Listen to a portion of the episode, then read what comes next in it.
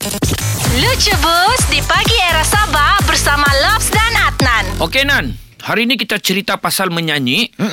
Okey, kau tahu lah menyanyi ni ada suara yang sedap, ada suara yang sumbang. Jadi ini ni satu kawasan tempat tinggal flat. Kau tahu lah flat berkongsi-kongsi dekat-dekat kan?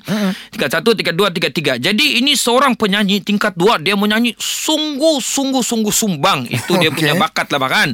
Jadi bila dia setiap kali menyanyi, terus jiran dia dibawa mengamuk sama dia. Dia ambil buah butik, dia umban pergi pintu. Bah!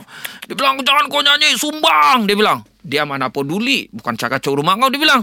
Dia sambung lagi menyanyikan. Terus tiba-tiba dari atas lagi siram air Pergi bawa. Kena terus dia punya rumah nan. Dia bilang kau jangan menyanyi bah. Jangan menyanyi. Dia bilang.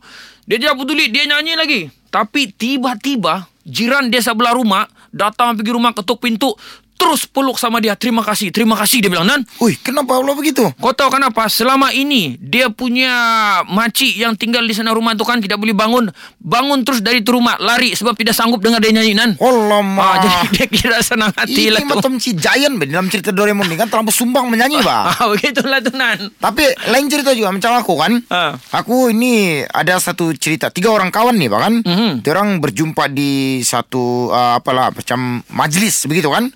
Ha, time majlis tu ada juga yang macam kau ni. Macam menyanyi-nyanyi begitu. Jadi dia orang masa tu memperkenalkan bapak dia orang masing-masing lah. Macam mau kasih kenalkan bapak dia orang kerja apa begitu. Okey. Lepas tu yang satu ni dia bilang ah, Ini bapak saya Dia bekerja di hospital. Terus dia orang tanya lah Oh jadi mau panggil apa? Dia bilang oh, Ini bapak saya panggil doktor. Dia bilang begitu. Wow. Sekali yang satu orang dia bilang Oh this is my father. Dia macam-macam English lah.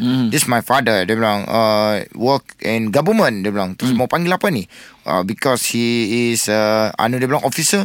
Call him Tuan. Dia bilang Uh Macam okey lah. Nampak macam meriah lah. Sekali yang satu orang ni kan Hmm. Dia sedih Dia diam. Terus dia bilang kan Ini bapak saya Dia bilang Tapi Dia bilang macam dia terdiam Sekejap dia delay kan? Hmm. Terus dia orang semua tengok dia.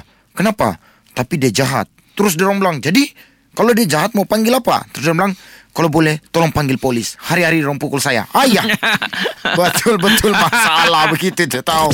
Dengarkan Lucu Bus melalui aplikasi Shock setiap Isnin hingga Jumaat jam 7 dan 9 pagi di